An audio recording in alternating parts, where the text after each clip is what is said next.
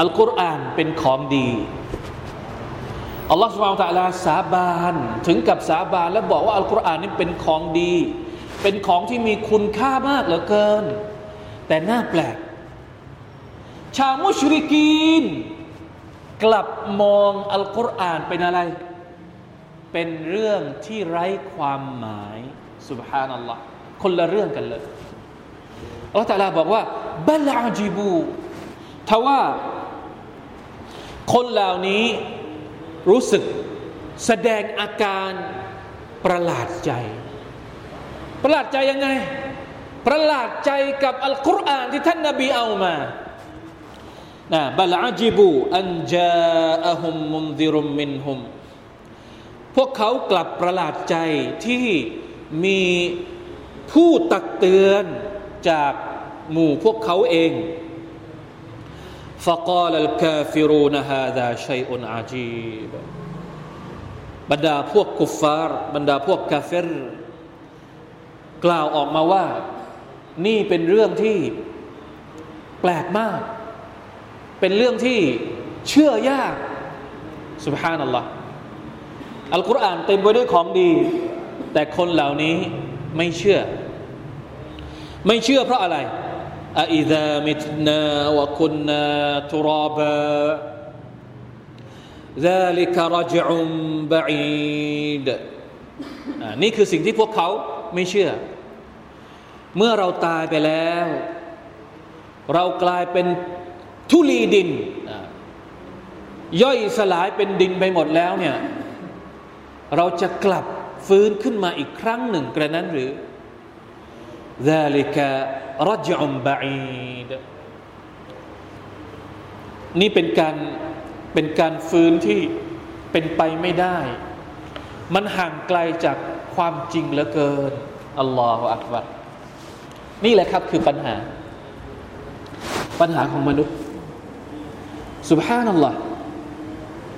ลองสังเกตดูให้ดีนะครับ ส่วนใหญ่แล้ว สิ่งที่เราเจอเนี่ย คนที่ถูกปิดกั้นจากความดีของอัลกุรอานเนี่ยมันมีสาเหตุอยู่ไม่กี่อย่าง คืออัลกุรอานหนึ่งเล่มเนี่ยมันมีของดีให้เรียนรู้อยู่ในนั้นเยอะแยะมากมายเลย แต่มนุษย์กลับไม่ได้รับประโยชน์จากอัลกุรอาน เพราะมีอะไรบางอย่างปิดกั้นอยู่ และอะไรบางอย่างที่ว่านี้มันไม่เยอะนิดเดียว นั่นก็คือการศรัทธาต่ออัลไกบการศรัทธาต่อสิ่งที่พวกเขามองไม่เห็น เมื่อไม่ศรัทธาต่ออัลลอฮ์อัลกุรอานก็ไม่มีความหมายสำหรับเขา ไม่ได้ประโยชน์อะไรเลยจากอัลกุรอาน เมื่อไม่ศรัทธาต่อวันอาคิรอ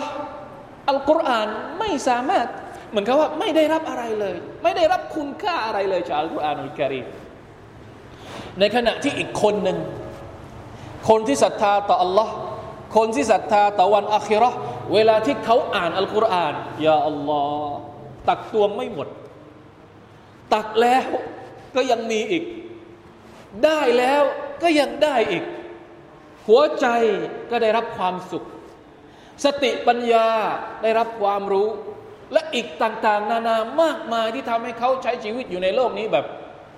บางทีเราก็อธิบายไม่ถูก ความสุขที่เราได้รับจากการที่เราเข้าถึงอะไรเขาเรียกเเนื้อหาหัวใจอัญมณีต่าง ๆ ที่เราขุดคุยมาได้จาก